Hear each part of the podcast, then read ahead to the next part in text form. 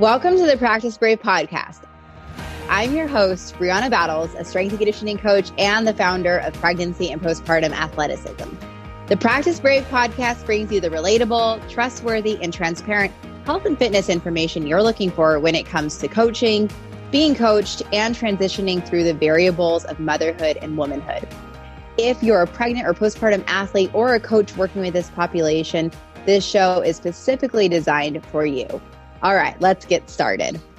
Hey everyone, welcome back to the Practice Brave podcast. Today I'm here with Dr. Stacy Sims and we are going to be talking about the menstrual cycle, training during your period, training during perimenopause and just how hormones can influence our fitness throughout the span of our lifetime. So Stacy, thank you so much for being here.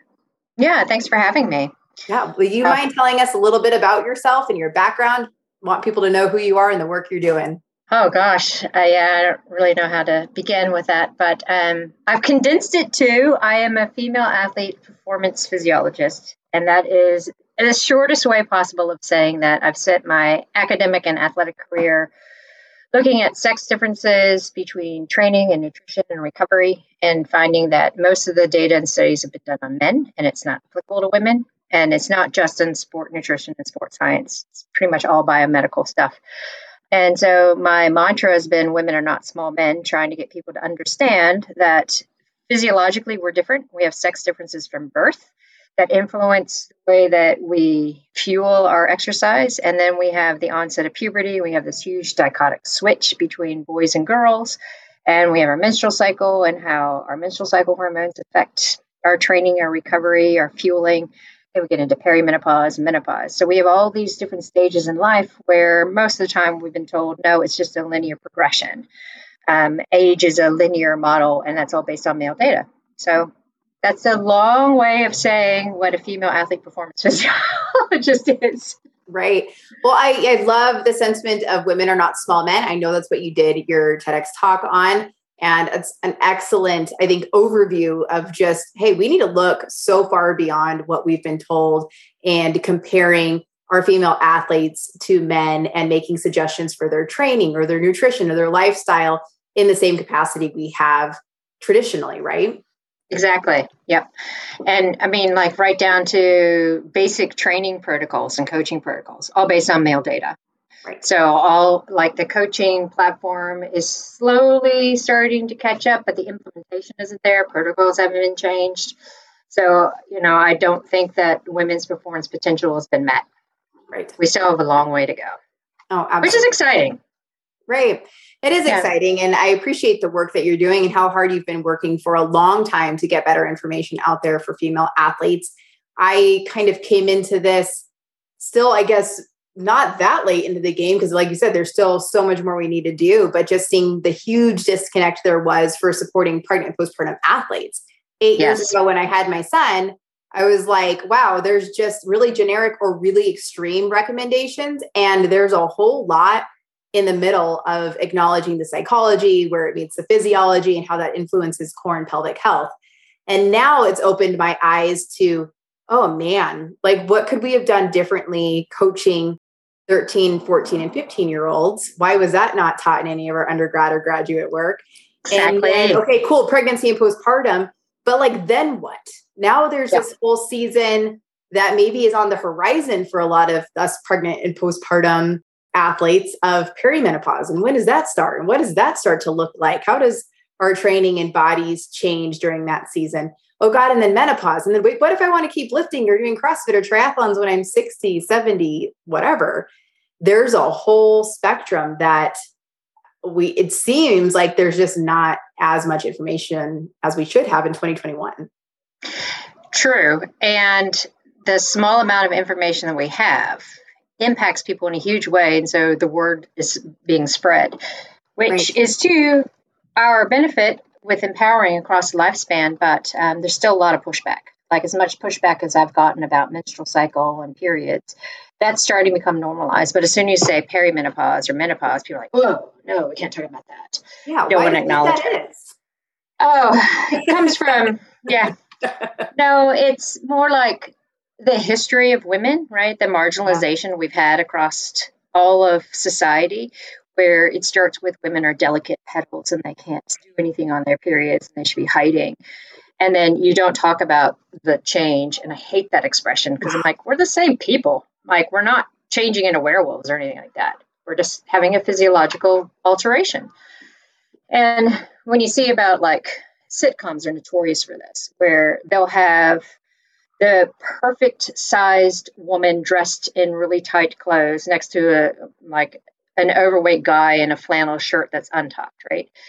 And you'll see like that guy might age, but the girl age doesn't change, right? Because when you get to a certain point, evidently people don't want to see women aging. So it's just perpetuating that t- taboo that if you start talking about perimenopause, oh, that means you're aging, and we can't have aging women in society. Right. Um, which is totally Western society driven because you look at other cultures and they're like, sweet, new chapter of my life. This is great. So yeah, it's it's a culture of our society really that's just made it so taboo. Absolutely. And I know that you have had pushback in the medical community too with some of the work that you've done. So what is what has that been like for you as somebody who's like you've worked your ass off to pave the way in so many different avenues of of supporting female athletes? I know you wrote Roar, mm-hmm. and obviously that was probably a huge push into getting better information out there. What has it been like in the medical community? We talk, I guess, like when I look at it, like we have doctors who tell pregnant women, like, don't lift or don't lift over 20 pounds or do what you've always done. So, what has that experience been like for you in the medical community with the work you're doing? Um, well, even now in 2021, uh, some of my PhD students are doing menstrual cycle based research, and, and they're doing clinical work and they're getting the pushback of why do you want to study women? Why do you want to put the menstrual cycle in? It's going to complicate your PhD. You should just do men and get it over with. It's mm-hmm. like, wait a second now, because we want new information. So, like, getting it through them but like through my career, um, because I'm not an MD, I'm a PhD, and I'd be in the school of medicine, and they're like, "You're not a real scientist. You're not a real doctor."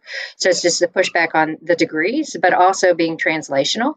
Like if you're not bench science, then they're like, "Well, that's not real science." So it's always been the well, you're looking at male cells and you're trying to disseminate what's going to happen in a vaccine from a male cell. Well, that will work for men, but not for women. So it's always been this push and always getting the, what are you talking about? A body is a body, physiology is physiology. But then when we get into like perimenopause and start talking about the types of training you're supposed to be doing and lifting heavy, everyone's like, no, there's too much cortisol. It's like, actually, no. If you're doing that moderate intensity stuff, that's when you start getting problems. But right. if you're polarizing and looking at how your body responds to that, then that's what we want to do. And so the more that we show the research and the more we get it out there, it's coming really from the patient going to the doctor and schooling the doctor on what's going on. Because the medical society, they get a whole bunch of information and they know just a little bit about a whole bunch of things, but they aren't in depth.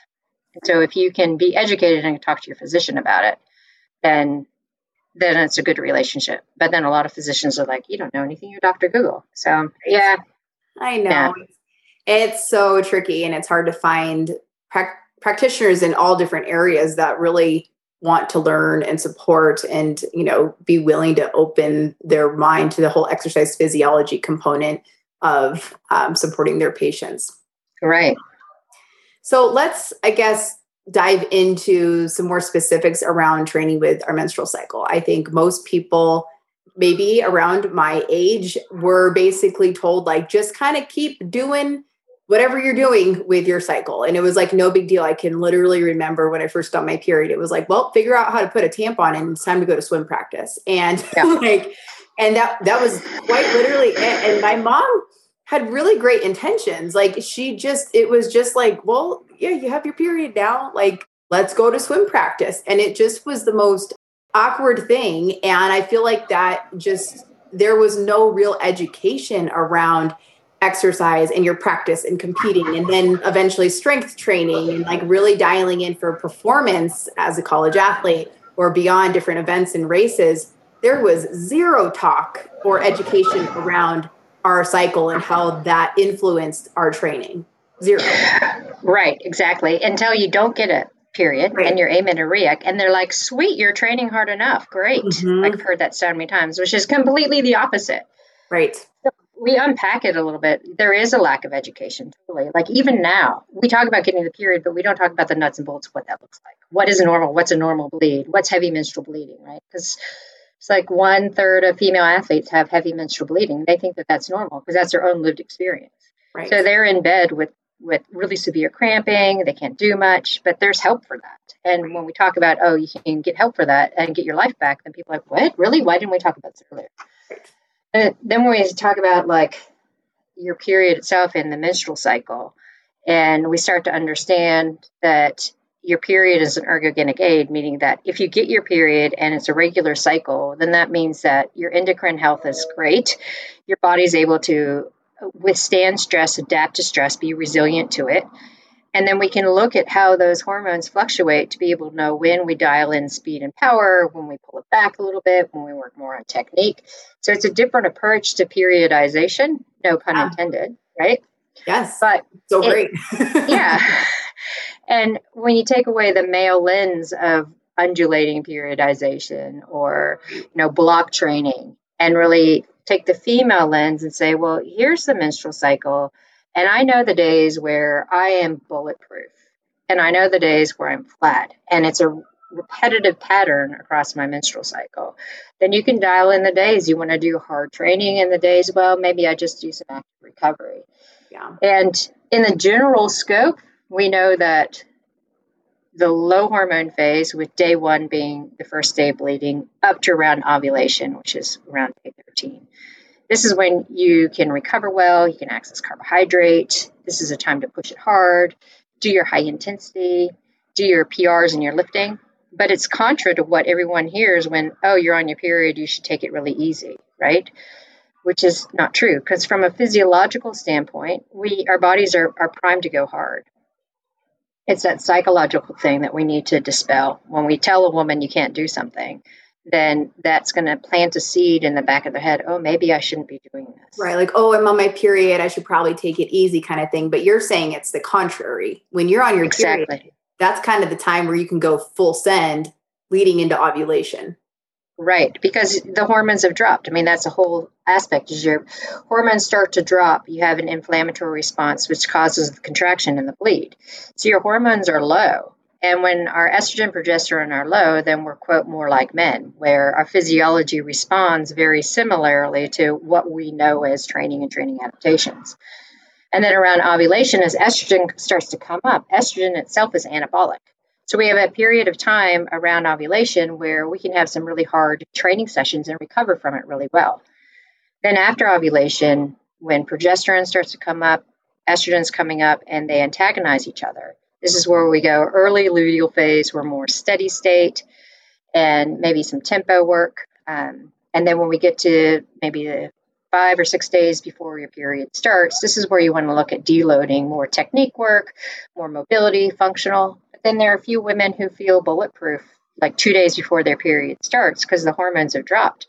And they're like, wait, I'm supposed to be doing technique. It's like, well, not if you feel bulletproof, because then that's your natural rhythm. Then hit it hard before your period starts.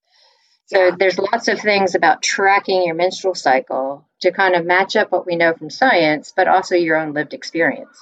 Right. And that's the hard part. I think really learning to listen to your body is such an art. And we have been fed so many opinions and voices that it's like, once again, kind of combining our natural physiology with, well, how does that actually work for my body and my goals right. and needs and um, and training experiences? That's really hard to figure out. Right. And that's why I'm happy with all the femtech that's come out. That makes it so much easier to track. And you're just putting in a little bit of information. And then if you're using something like Wild AI that uses artificial intelligence to learn your data and be able to feed it back to you, then you're like, oh, I see my patterning. I know what I'm supposed to be doing. Yeah. So it, it takes some of that guesswork and opinions out of it because it's telling you what your own body can do. Yeah. Would you mind telling us a little bit more about that? Like, I only use an app and, I, and it's really, really basic app just to have an idea of like, okay, I feel like I am ovulating. I know the signs. Yes. That, and then also recognizing why like I'm in such a funk where like I don't feel yeah. creative. I just want to be off social media. I'm like, eh. And then other days I'm like, energy. I have all these creative ideas for posts, or I want to go run, or I want to do this. Tell us more about that technology because for me, just tracking using the app has been really insightful for knowing that it's not forever. It's just like right now. yeah, exactly. so there have been a, quite a few apps that have come up. You have like Hello Clue, you have mm-hmm. Flo, you have FitrWoman and they're all 2D. So they're assuming that your cycle follows a, a, general pattern that everyone's does. And you can put in when your period starts and it'll dictate, well, how long your phases are. And it gives you some good information. And there's nothing bad about that at all. It gives you really good, insightful information. But then there's some new femtech that's using artificial intelligence. So when you're saying day one and you list your symptomology, if you go over three cycles, then it's going to be able to say, hey, your strain is going to be really low on this day. This is a time where you can pick it up and do hard, hard work and recover well. And it also integrates things like the Oura Ring or the Whoop Band, so you can get your sleep metrics that also impact strain and recovery. So it's all those data bits that are out there that can all be put into one platform. So you're getting more than just you going, I'm on day one, check my symptomology and look forward. It's I'm on day one, this is how I feel. And then maybe you forget a few days, you go back in day five and say, I feel fantastic, had great sleep. Then it learns. And so over the course of three or four cycles, the more data that you put into it, the more it learns your own cycle and habits. Um, so it can p- pick up a red flag. So if you're overtraining or too much strain, it'll say, hey, wait a second, you might need some recovery because the goal of these apps are to not only inform women of their own cycle and how they're they're reacting or what days are good or bad, but also really the eye to prevent like low energy availability or overtraining syndrome, where you start to have that misstep between training and recovery. Right. Right, which I, I find so interesting. And I know that this is probably so exciting for people like you who have been researching and really trying to push stuff like this forward so many years. And then I know there's a lot of people listening that are like, I just I just want to make sure that I have a healthy menstrual cycle. Mm. And hmm. maybe it's changed after having a baby. So, what are some signs and symptoms that like you have a healthy menstrual cycle and maybe it's not as healthy, or maybe there's like some greater hormonal considerations at play? Yeah. So, when we talk about that, we talk about like a normal cycle is yeah. 28 to 40 days. So we know that. And so if you're tracking and you have your training and your mood, whatever, give me a piece of paper on a calendar could be um, like on your Google Calendar, you have a little note to yourself. It doesn't have to be massively difficult using an app. But then you'll start to see patternings too. And so if you go, okay, well, last month my cycle was 32 days, and this month it was 21. Right. What happened? Right? right? There's something, there's a misstep, right? It's more than just anovulation that's happening there, especially if it happens two cycles in a row. That's why we like to look at what happens over the course of three cycles. Right. Because then we know that every woman has an anovulatory, maybe three, up to three or four anovulatory cycles a year. It's just part of it, it's just part of how your body responds. But you'll see that in that fluctuation of 25 to 40 days. Okay. And the length that changes is the follicular phase. So if you have a longer cycle, your body's still like overcoming stress, being really resilient, going, is it good to ovulate or not? Oh, yeah, sweet, good to ovulate. Boom. Right. But if you have a short cycle and it's perpetually short, this is where we go, well, maybe it's a luteal phase deficiency where you're not producing progesterone. And then that's something you need to check out. What would be so, considered short? 21 or less days. Okay. And if you have one 21 day cycle, not a big deal. But if you have successive 21 day cycles, or you have a 21 and then you're back to the 35 and then you're back to 21, and there's significant differences, that's when you need to get things checked out. Okay. Well, that's really helpful to know. And now I've had a couple people reach out to me and say, and this has actually happened to me too during higher stress times, where mm-hmm. instead of ovulating, I would have a period. So it'd be like I'd have a period, then like normal, and then boom, period again. I'm like, what the heck? I should be ovulating. Why did I just have a period? And I feel like this happens to a lot of different female athletes or maybe more postpartum. What's your experience or take on that? I don't know how to start this, but I will anyway. When I'm working with a bunch of teams, I can look at their menstrual cycle data and I can say, you guys are traveling at this point during the calendar and you were home at this point and you had a massive game at this point without even looking at their team calendar because I can see the nuances that are happening in their cycle lengths when you're under a lot of stress, it shortens because it's a combination of what your immune system can handle. It can be a combination of ovulation. because your immune system is really primed for virus, bacteria, and stress in the low hormone phase. And if you're under a high amount of stress, your body wants to hold that immune response. So you'll have that surge of estrogen, but you might not necessarily release the egg. Estrogen is like the fertilizer. So you will start to build some endometrial lining, but without progesterone, boom, it drops off. So that high stress, your body's like, hey, I need to get back to that immune response is going to be able to be more protective. Because after ovulation, you have more pro inflammatory cytokines that come up, more fever responses, which is not ideal if you're trying to survive. So, under times of high stress, you'll have shortened cycles or you'll have your period, and then you're like, okay, sweet, I have another few weeks, and then boom, it comes again. And it has to do with the fact that anovulation and the effect of estrogen. Um, and we know that, and it's normal. It's normal. And we see um, like I was saying, like my athletes that have been traveling a lot, and they're like, "Hey, my cycle's really, really short." Again, if it happens over the course of three or four months and it's continuously short, then we'll get a 21 day progestin test to see do you have progesterone or not? What's right. going on? But stress has a, a huge amount to play into our endocrine system, how our body like responds, because it all comes down to are are our bodies viable to reproduce? under times of high stress or low nourishment or not. So we start to see all these irregularities. That's so interesting. And one thing I love that you say is, you know, you're helping female athletes get their physiology to work with them and not against them. And I think yeah. that's so much of what we talked about so far. But now, as we connect that into their lifetime and actually, okay, we have this information. Now, how can we, what can we do to have our bodies work with us then? What are some of those tools that we can use?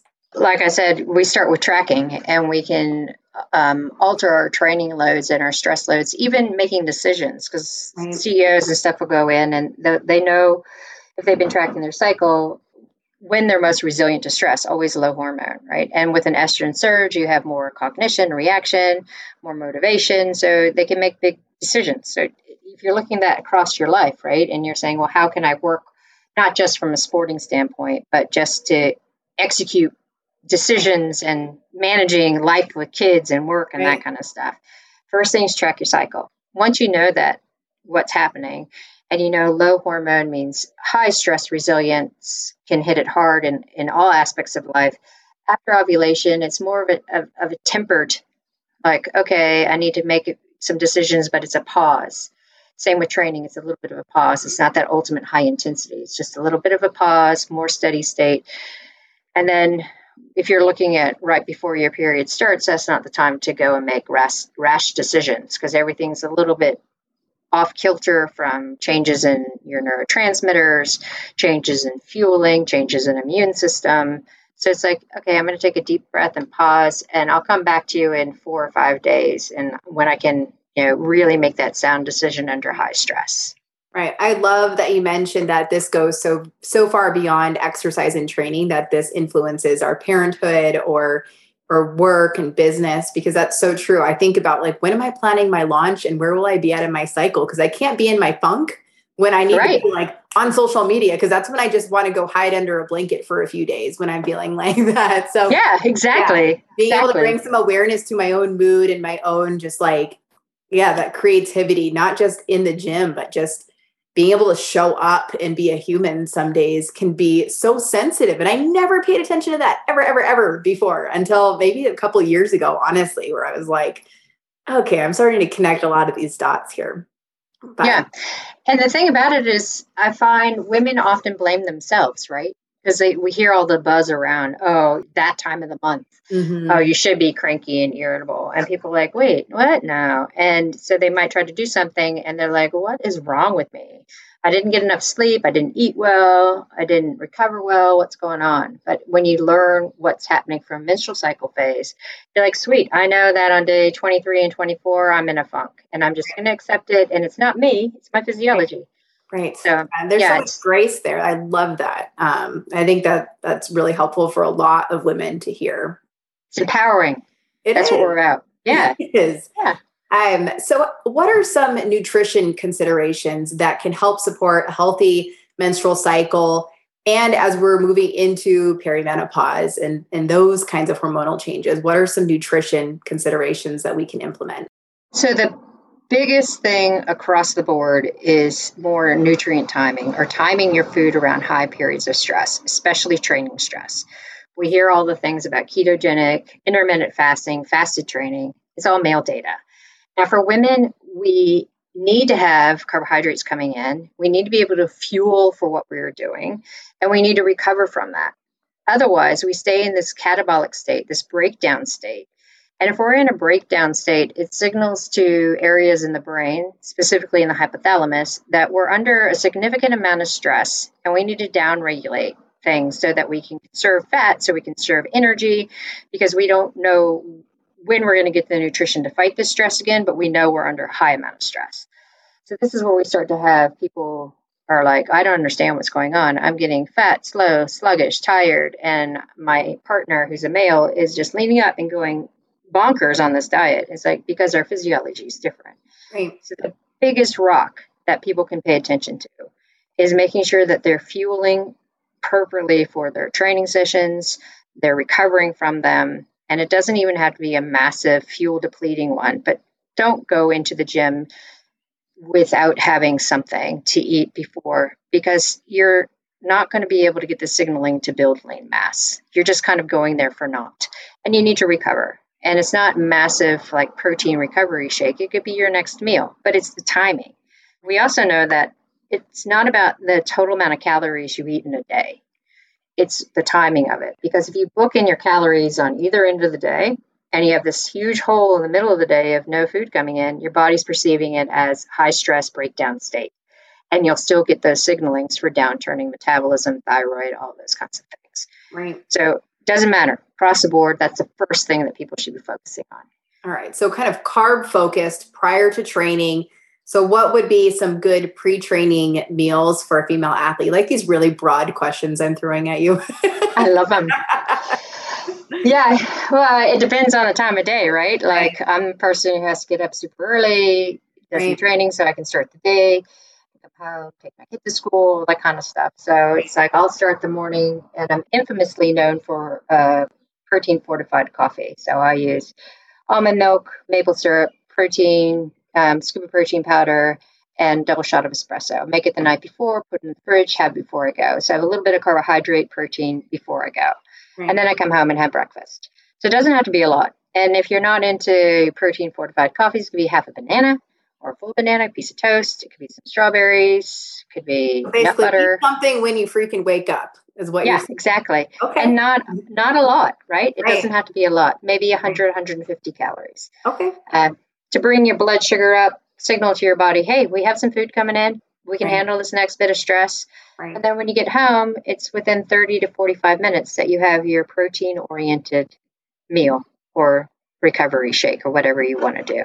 Right yeah, I think for so many moms, it's just like get up and go, go, go, go, go. And you're just trying to get everyone out the door into the things that they're going to do. And then by the time you get home, it's like nine or whatever. And you're like, okay, now, what? something. And like you've already been up since six and just in that maybe you've had coffee and you know, a bunch of creamer yep. or whatever. And so like so doing that is kind of setting ourselves up less ideally, correct? Exactly, exactly. Yeah. It's always what can you put in the fridge the night before that you can grab while you're going. And I learned that when I was breastfeeding my, my daughter. Mm-hmm. It's like the early, early morning feed, and you're like, I'm kind of hungry and I need to wake up, but right. I, I can't put her down. So right. it's like, okay, prepare yeah. the night before. So you're drinking something while, yeah, while you're feeding your baby.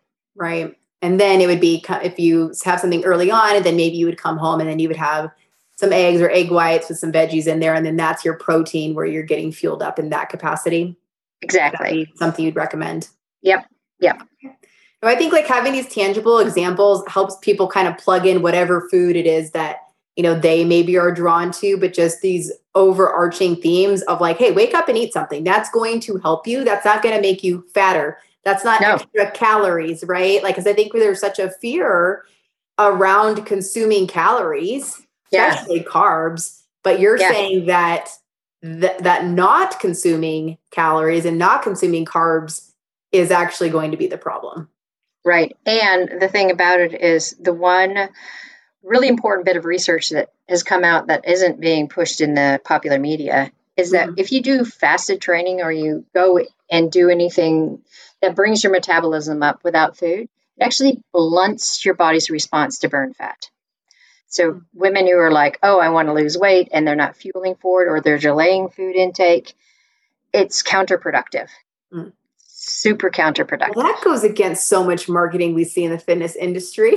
I know. I'm Imagine because that. Because marketing is stronger than science, unfortunately. Oh, I know. But it's true. Well, I'm that's why I'm so glad we're having this conversation and I'm just so grateful for the work that you're doing so that we can keep dispelling myths that exist in our mutual communities um, yeah. and beyond so that better information keeps getting out there because women are making themselves crazy and we've been raised in a culture too even by well-meaning parents where it's like just diet dogma has dictated so much of our choices and that's so brutal. I know it's awful. And it starts early too. It's, yeah, body awareness starts early. We see like five year olds who are talking about, oh, so and so is fat. I need to go on a diet. It's like, wait, wait, wait a second. Where did you get that? Oh, I know. It's insane. And so let's talk a little bit about protein then. We talked about getting some carbs in to help fuel some workouts.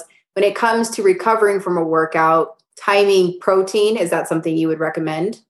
Yeah, yeah. And it's not just timing protein post exercise, it's every meal. We want every meal to have 20 to 30 grams minimum. So we know that there's a study that a friend just sent to me a few days ago looking at those who were eating iso calories, so enough calories, mm-hmm. calorie deficit, and calorie surplus. And those in those groups who had adequate protein, that 20 to 40 gram dose at every meal, still lost body fat maintain lean mass, regardless if they were in a surplus or deficit. So protein's super important, super, super important across the day, especially post exercise, because for women, like I said, we have a different metabolism than men during exercise. So we clear blood sugar quickly. We don't rely that much on liver and muscle glycogen like men do.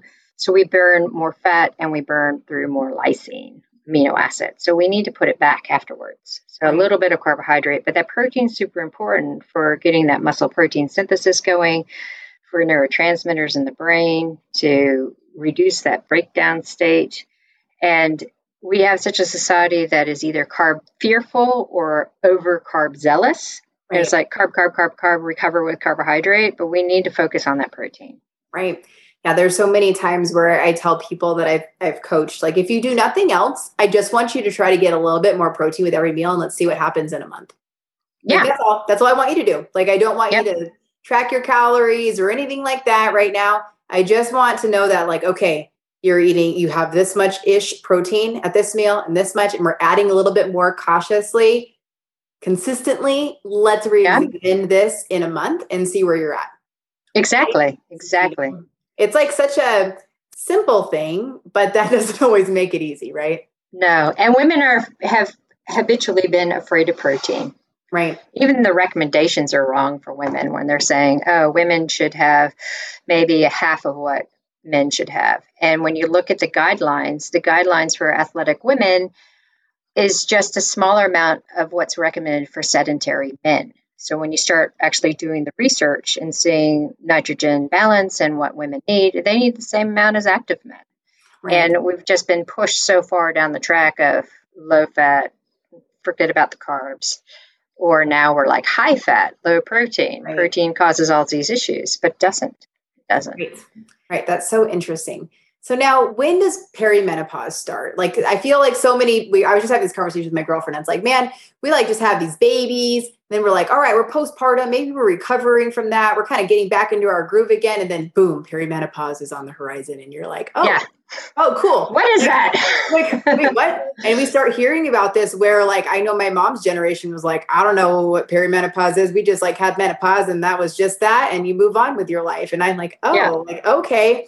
But now we kind of know that it's like this thing on the horizon and what changes and what can we do now to, I guess, be proactive as we enter yet another season where yeah. our bodies and lifestyles change because we haven't been through enough with motherhood, you know?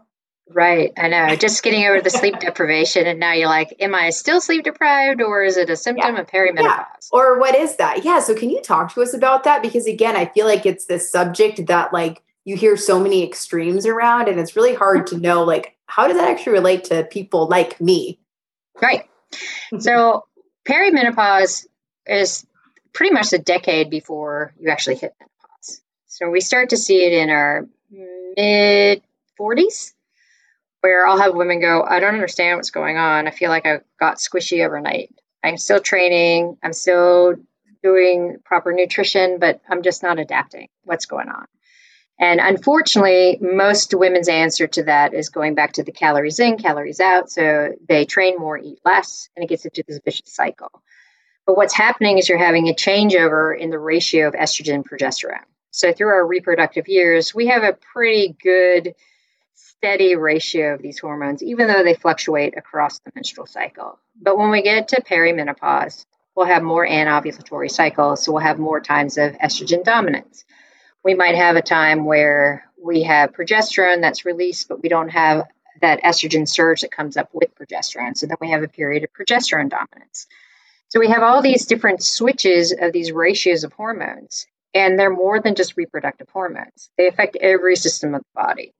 So when we start seeing things like not being able to put on lean mass and we're putting on more body fat, that's because estrogen isn't signaling um, protein synthesis. It's also very uh, uh, necessary for the fast contractile protein of myosin. Progesterone counters um, estrogen. It also is responsible for um, blood glucose control. So we start seeing all these little shifts, right? And people don't really identify it. They just are like, oh, maybe I should change to one of these trendy diets. But it has nothing to do with that. It has everything to do with these hormones are changing. So we have to look at, uh, take a hard look at our nutrition and our training and try to do training with a nutrition match to support the body how these hormones used to support our body. So this is where we start looking at more polarized training where you're doing high intensity like the sprint interval or the high intensity interval training and the very very low embarrassingly stuff like really like aqua joggers are passing you while you're trying to swim because you're in a recovery mode right? And it's because we spend so much time in that moderate intensity zone in that gray zone where it's too hard to be easy and it's too easy to be hard. So that's where we get a lot of that cortisol production. And this is where we start to see this misstep where we don't have estradiol and testosterone to kind of counter the cortisol. So we see, start getting more anxious, we get depression, we get mood swings, we're unhappy with the way our body composition is changing. So we need to really polarize. I'm like, I'm loving this. This is so interesting because that's so it. I guess I'm like having like this, my mind is just blown right now because we typically don't see anyone as they age doing really high intensity stuff. They're like, yeah. oh, less intensity is safer, but yet, and I say that in air quotes for everyone um, listening, yeah. but really, it's what's safer is to push harder, to get that heart right. up, to put some right. stress on the body. Right. Because we see all these epigenetic changes that happen with that high intensity. So I like I'm telling people do SIT training where you're going in and you're doing a 30 minute session, but you're having of that 15 minutes of it is alternating 20 seconds on, a minute off. So right. when you're doing that 20 seconds, it's full gas. It's a rating perceived exertion of nine to 10. And then recovery is down around two. So it's really, really polarized with right. a little bit of warm up and cool down, which is counter to the recommendations of 150 minutes of moderate right. intensity, right? Right. But that moderate intensity, it doesn't work. It does not work for perimenopausal women. It doesn't work for menopausal women either. And I'm also saying let's do plyometrics because right. plyometrics, we lose that explosiveness and that responsiveness when estrogen starts to die off. Right. We need to have that neuromuscular stimulus to keep that ability to be able to run away or you know keep that power. And it's also high intensity. And when we do that, like I said, we get epigenetic changes within the muscle. So we have better blood glucose control without insulin, without estrogen. Right. So there's all these things when we look at what are our public burden diseases of cardiovascular risk factor, insulin resistance, visceral adiposity. Right. All those things come with not really paying attention of what we can do from an external stress to counter that. So right. it's a, that polarized training changes blood vessel compliance, so your risk factor for cardiovascular disease goes down. Changes um, the GLUT4 and the way that your body pulls sugar into the muscle and the liver without insulin. It stimulates power and lean mass development. Jumping also is great for bone density. We know that running doesn't do it. We need multi directional stress for bone density. And the other thing to really realize is that when we look at the body composition changes associated with menopause, they actually occur four to five years before you actually hit that one point in time where you don't have periods. So we need to change up when we start feeling a little bit weird and our, we're like our usual training isn't working for us. So in our mid to mid 40s at the latest and start changing it up. Yeah. Yeah, it seems like that's those are good habits to start implementing into your training kind of anyway. Like there's so much benefit to that high intensity, like really like neuromuscular kind of challenging movements. We know that there's athletic benefit, but now there's there's even more aging benefit and hormonal benefit. And I think that's the really interesting part because you're right. We just see typically in the medical community um, just like some moderate exercise as long as you're moving a little bit but mm-hmm. that walk may be good for your mental health and good for your just overall health daily habits, but that's not going to be enough to create body composition changes. Exactly. And lifting heavy is the other thing, not the 8 to 12 reps. A lot of women don't lift heavy enough. And we want to get into that low rep, higher weight aspect for mm-hmm. neuromuscular stimulus. So we are getting the signal that we need lean mass and we need to preserve it and building strength. And women are afraid of getting bulky. You don't get bulky.